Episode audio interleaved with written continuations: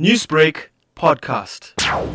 Over 740 suspects arrested during weekend operations in Gauteng as security forces continue to balance crime prevention and enforcing COVID 19 level 2 lockdown regulations. The SAPS, together with other law enforcement agencies in Gauteng over the first weekend of the COVID 19 level 2 lockdown, continued with operations aimed at ensuring adherence to the regulations across all districts in the province balancing this with mandatory crime prevention duties.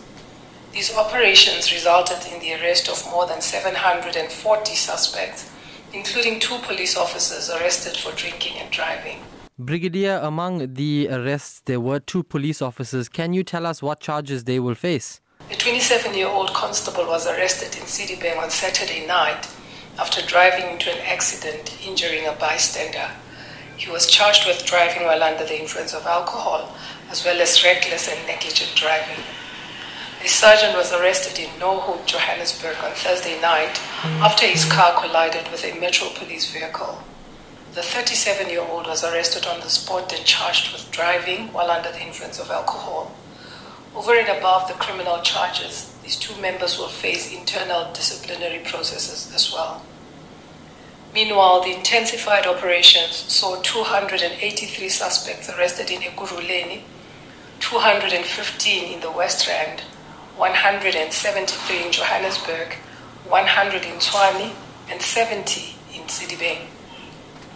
These suspects were arrested for contravention of Disaster Management Act and other crimes that include driving while under the influence of alcohol, murder, attempted murder, rape, assault with intent to cause grievous bodily harm, possession of unlicensed firearms, intimidation, and possession of drugs. More than 840 arrests have been made for contravening the lockdown regulations and the Road Traffic Act. When will all of these suspects appear in court? The arrested suspects will be appearing at various magistrates' courts across Gauteng from Monday, the 24th of August 2020.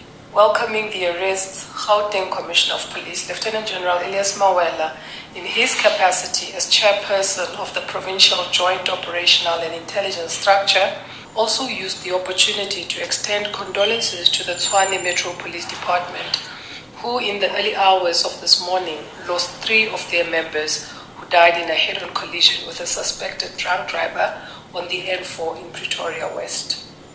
Newsbreak, Lotus FM, powered by SABC News.